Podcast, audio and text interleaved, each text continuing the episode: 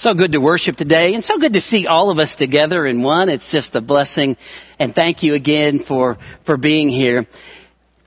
It has been a childhood favorite story since at least the 1880s.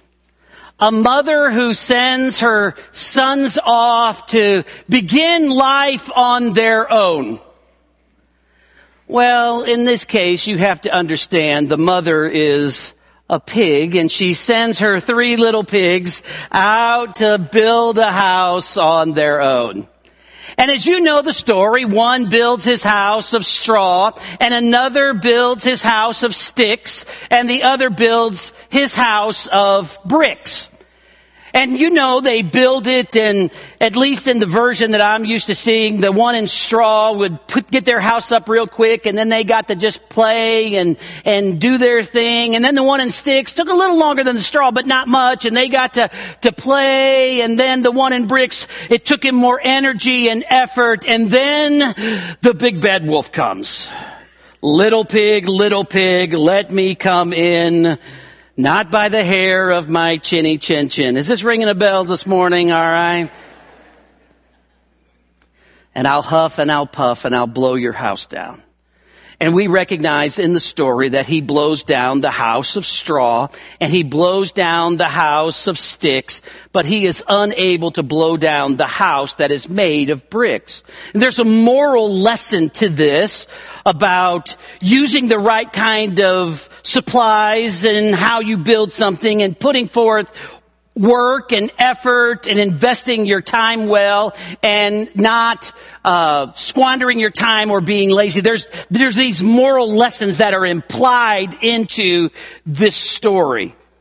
Well, Jesus gives a story and it's not about the structure of the house. Instead, Jesus tells a story about the foundation of the house. So take your Bibles this morning and turn me to the Gospel of Luke Luke chapter 6, and we're going to pick up today in verse number 46. Luke chapter 6 and verse number 46. Now, to my uh, great joy, there are no time, constraints on how long I preach today. There is no Sunday school service to get to. And uh, anyway, but I will try to be kind. In Luke 6:46 it says this, "Why do you call me Lord, Lord, and don't do the things I say? I will show you what someone is like who comes to me, hears my word and acts on them. He's like a man building a house who dug deep and laid that foundation on the rock. When the flood came and the river crashed against that house, and couldn't shake it because it was well built. But the one who hears and does not act is like a man who built a house on the ground without a foundation. The river crashed against it and immediately it collapsed and the destruction of that house was great. With that, let's pray. Lord, thank you for your word and the truth in it today. And God, specifically, I pray today that every student and every man and woman would recognize what their life is built on today. And Lord, if it is not built on you, our solid rock, I pray, God, today, they would make that decision to say yes to you. Lord, you speak, move in encouragement and in conviction today. I recognize it is not by might or power or intellect of the speaker. So I pray for your spirit to move. In Jesus' name, amen. Jesus is coming to the end of the Sermon on the Plain. We've been looking at this over the last few weeks, and Jesus started this sermon with blessing statements. Blessing our those who are poor and hungry and those who weep and are hated and insulted. And then he pours out the woe statements of those who are, are rich and full and they look like they're happy and free and everyone speaks great of them. But Jesus warns and says, look, there's something more to life than just being carefree. Then Jesus moves and he talks about love and challenging us to love our enemies. This is not a natural kind of love that we can just stir up on the inside of us, but Jesus, in two instances, in verse number 27 and verse number 35, challenges us, love your enemies. If you love people who do good to you, what does that really count? I mean, even sinners can love people who love them and do good to those who do good to them. And then Jesus begins to dig in about our heart and our life. And he reminds us that out of the good of our heart, that he ultimately is the one who gives, then good things can come out. So, so we began to look last week about our heart. Is our heart judging and condemning or forgiving and giving? Is our heart causing a blindness in our eyes that we would follow after the self-righteous like the blind leading the blind? Or that we would judge, be judgmental in our perspective, in that we would be trying to take a speck of sawdust or a splinter out of someone else's eye while we have a beam in our own. And then he breaks it down to this. What is in your heart is going to come out through your life. It is called the fruit of your life. What is going on on the inside is going to come out through the actions and attitudes and what you do and how you live on the inside. It's all a telltale of how your heart is doing. And then not only our life, but our words. He challenges us with that it is out of the abundance of our heart that our mouth speaks. So the condition of our heart is absolutely essential. Then Jesus asks an important question and he gives two illustrations as he really comes to the point where he is winding down this sermon. This ultimately is the conclusion of the sermon on the plain. Jesus is bringing it down and he is bringing it to a point of application for each one of us. So, Jesus wants to see what your house is built on. I will say he already knows. But he wants us to look at our life and say, what is my life built on? What is the foundation of my life? So he asks an initial question in verse number 46. And the initial question is this. Why do you call me Lord, Lord, and don't do the things that I say? Why do you call me Lord, Lord? And it's interesting. He didn't just say, why do you call me Lord? But he ultimately says, why do you call me Lord, Lord? Here, a picture of emphasis and a picture of intensity and a picture of intimacy. There are those who claim to know Jesus and they proclaim it with their mouth, but they're not living like they know him because they're not doing what he tells them to do. Now we all know that we do not come to Jesus based on our works. It is not that we can do enough good things in order to get to heaven on our own and that our works can save us. The Bible makes it very clear, for by grace are you saved through faith. And that not of yourselves, it is the gift of God, not of works, lest anyone should boast. Jesus would use the word believe over 90 times in the Gospel of John, or John the writer would record the word believe over 90 times in the Gospel of John, and would challenge us to be people who believe. Matter of fact, John 3:16, God so loved the world that he gave his only son that whoever believes in him. It is a matter of faith and belief. But it is one thing for someone to claim intimacy and claim a relationship with Jesus when they're not listening to him and they're not doing what he says. Jesus gives the picture. There are some who are going to say, Lord, Lord, but they're not listening to me. They're not doing what I say. They can profess whatever they want with their mouth, but what's going on in their heart what's going on in their life. What is the fruit of their life? What are the words of their life? And we often find talk can be cheap. Why do you call me Lord, Lord, and don't do the things that I say? Amos 3 3 asks the question Can two walk together unless they are agreed? Can, can you walk hand in hand with your spouse as, you know, you're, you're in Walmart and you're ready to head to the fishing department or the sports area and, you know, she wants to head 99% of the rest of the store that I could really care less about, you know? Automotive, sports, they're right next to each other. That's all I need, you know, if I'm going to go. But, but the picture is, is can we walk with the Lord? Can we proclaim and say, Lord, Lord, and think that a faith or words like that alone can save us? James would challenge us to not just be hearers of the word, but to be doers of the word.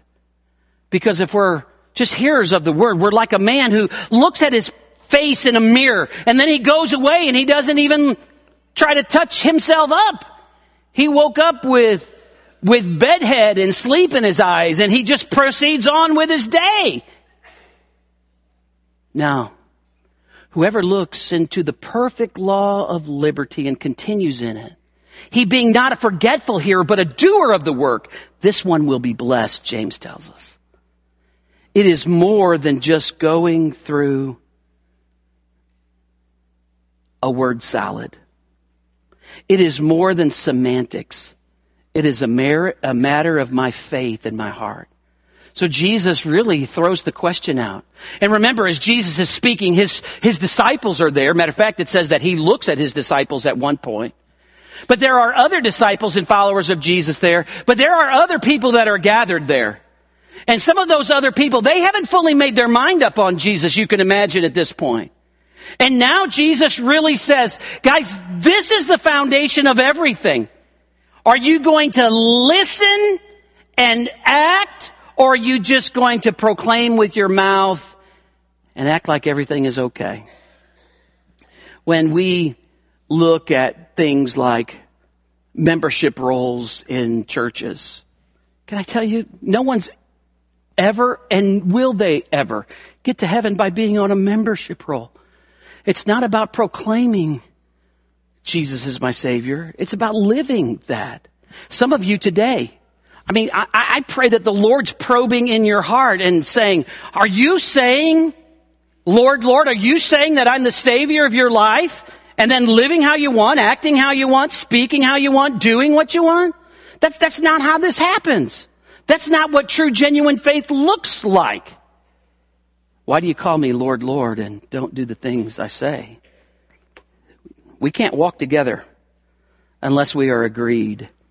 And the one that we must agree with is Jesus. Jesus gives the initial question. Then Jesus gives two illustrations.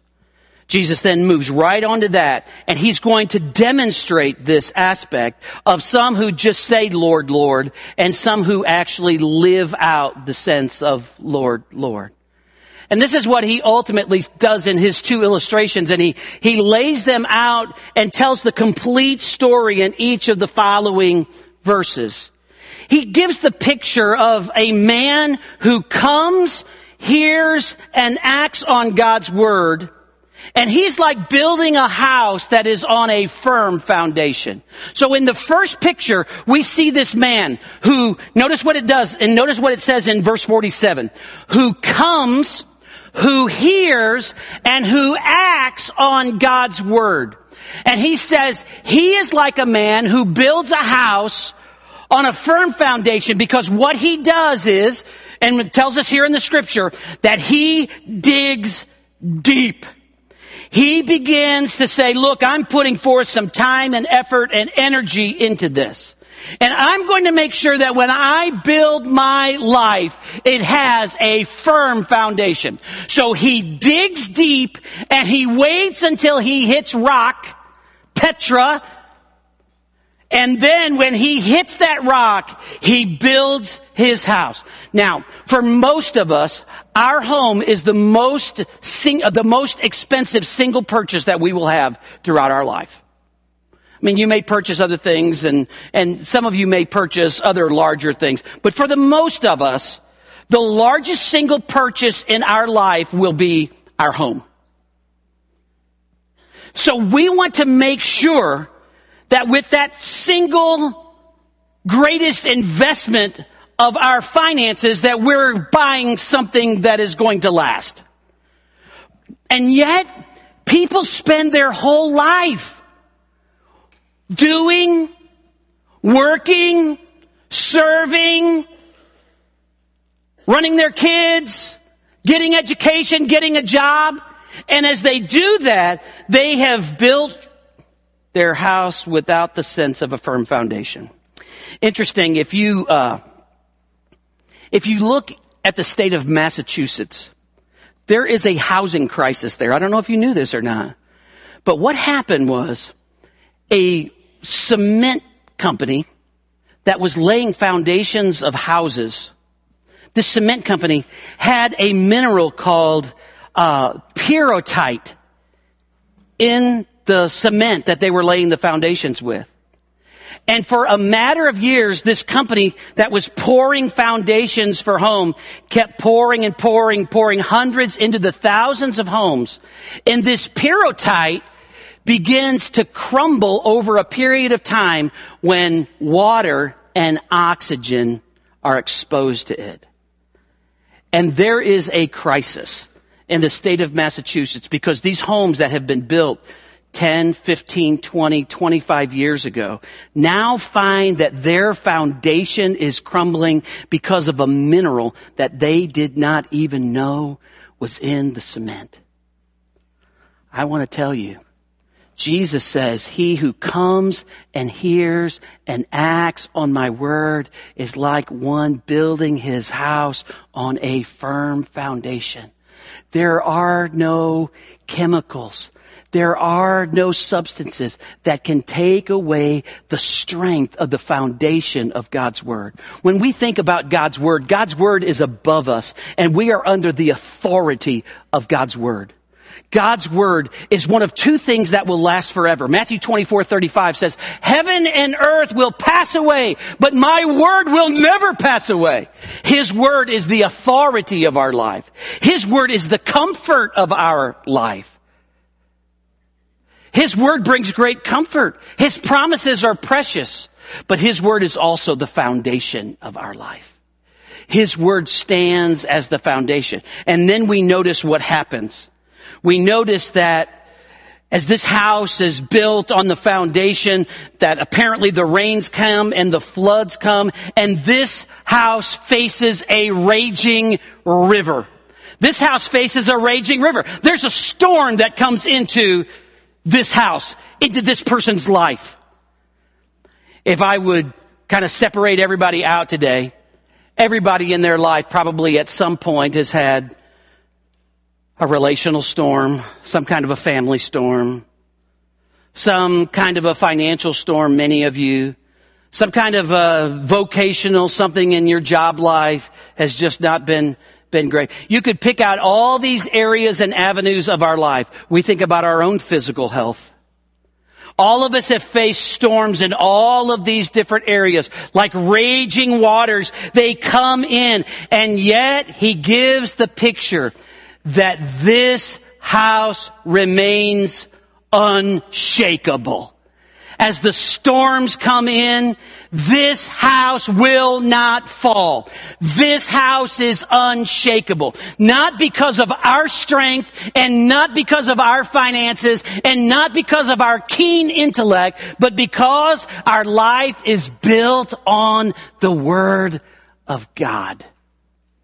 Lydia Owens is probably not a name that you would know or recognize, but about a month ago, at Woodmont High School in Piedmont, South Carolina.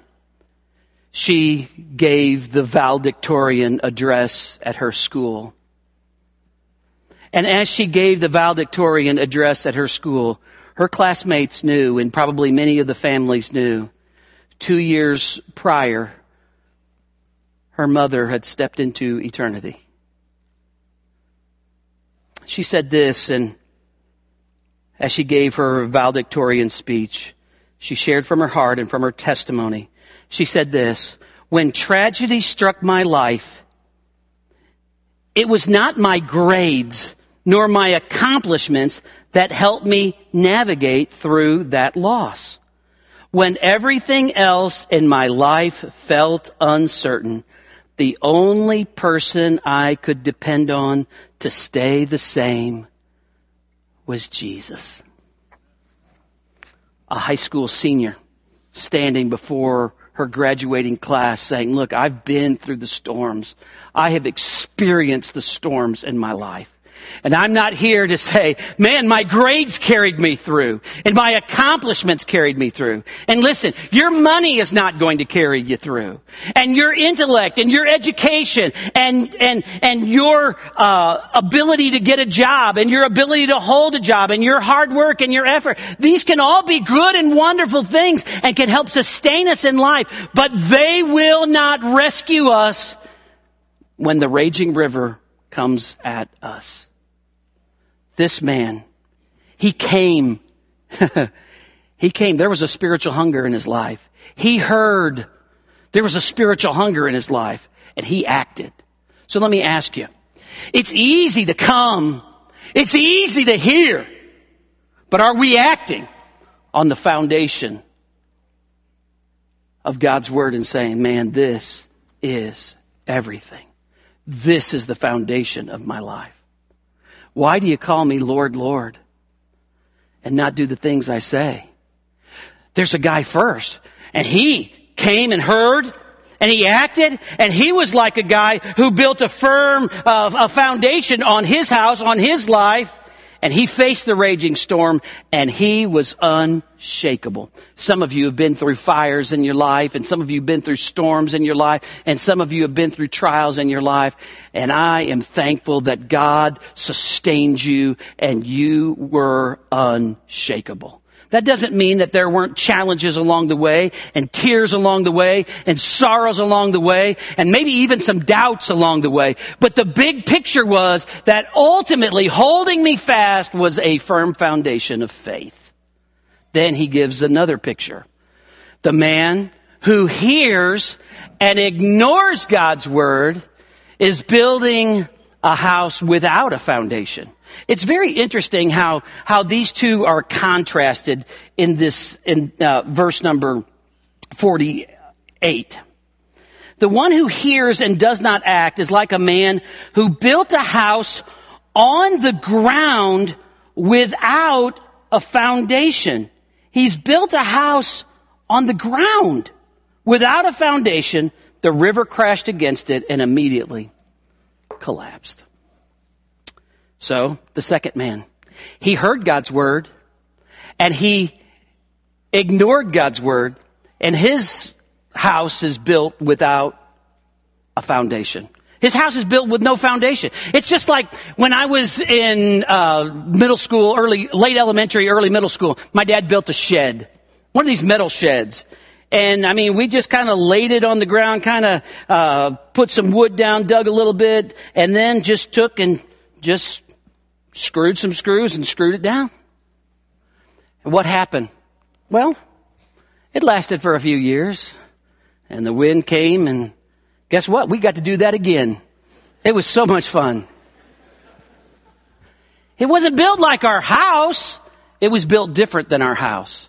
So Jesus drives home that the man who hears and does not act on God's words building a house without a foundation.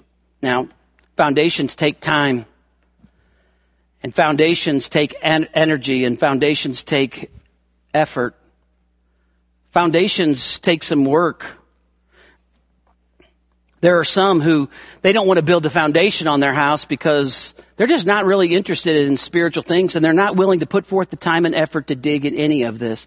Even though this is an eternal picture of, of our spiritual life. There are some who just want to live for the moment.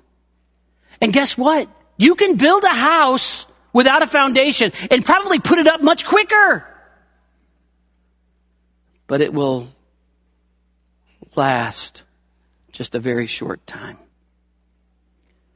And notice the same thing happens. The house that is built without a foundation, what happens? This house is encountering a raging river. And as the raging river of this house then comes, what do we find out about this house? This house experiences complete destruction. This house com- experiences complete destruction. It's gone. It's over. The house is gone. And it's interesting. The picture is, is everything this person worked for, everything this person spent their time and effort and energy on with one storm. And ultimately, that may be the storm of them standing before God on Judgment Day. That everything in their life is gone. You know what it kind of reminds me of? I've been doing this a long time. You know what it kind of reminds me of? It reminds me of, of people who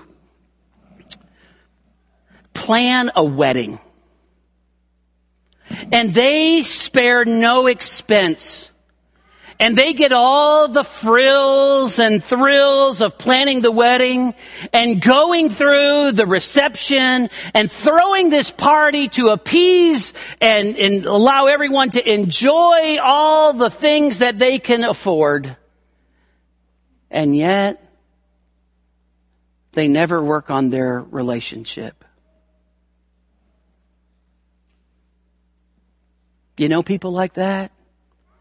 They've spent all this money on the party.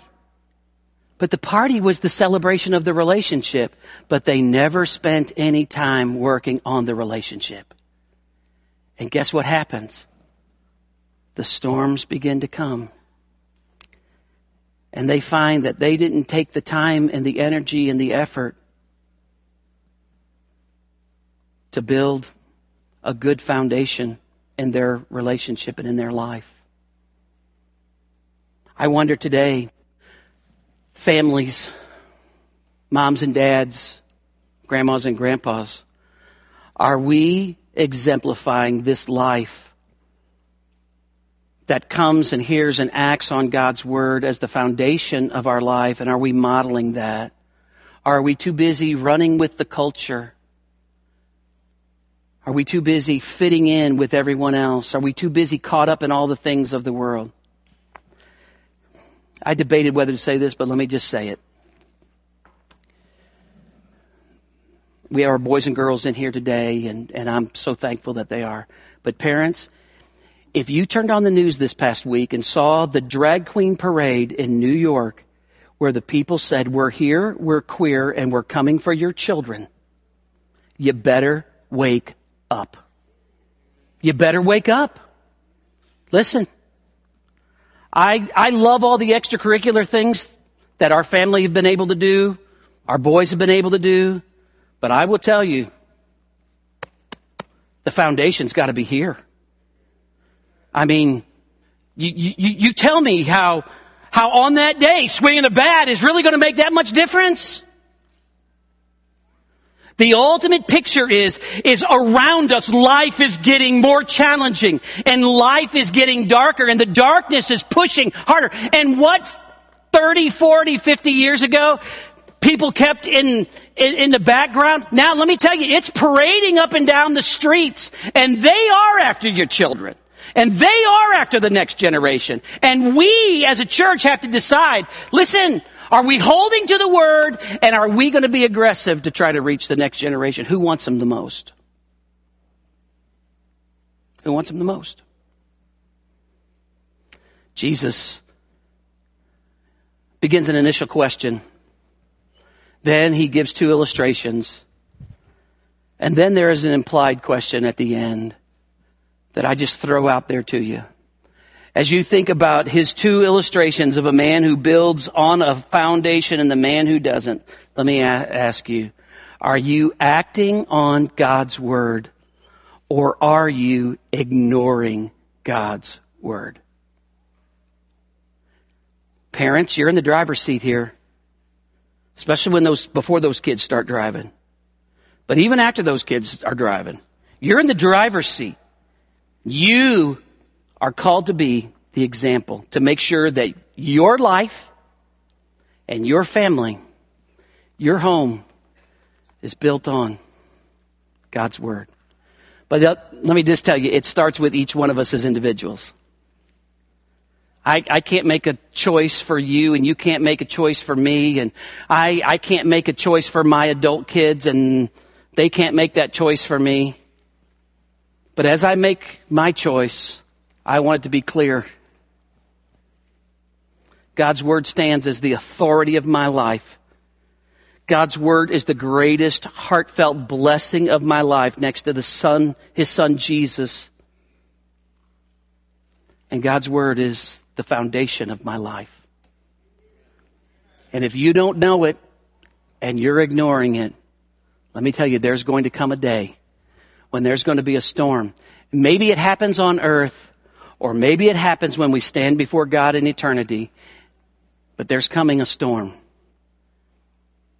Christ is our firm foundation. The Word of Christ, God's Word, is our firm foundation. With that, let's pray. I want to ask you today, do you know for certain that you have come to the place where you have trusted Jesus? You're not just calling him Lord, Lord, but you're actually doing the things that he says. Listen, you don't get saved by obedience, but when Jesus transforms our heart, it makes us and gives us a push that we want to obey.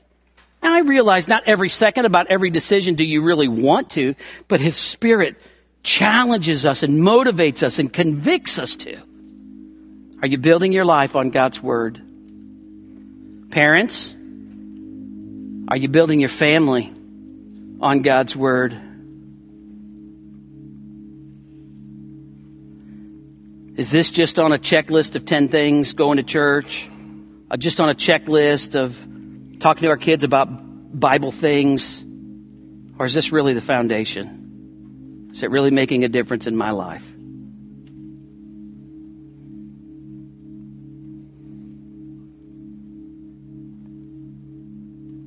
Where you at?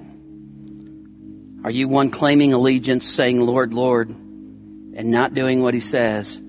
Are you one who says, Lord, Lord, yes, you are my Lord Jesus. You are my Lord. Father, I pray that you would take these next moments of reflection. God, that you would speak and move in our hearts. God, I pray if there's anyone here today that has never taken that step, they've never come, they've never heard, they've never acted on that blessed gift of salvation today, would you grant them the faith and the grace to do that? Lord, I pray if there's anyone here today and they're a believer and somehow along the journey of life they've just gotten off course.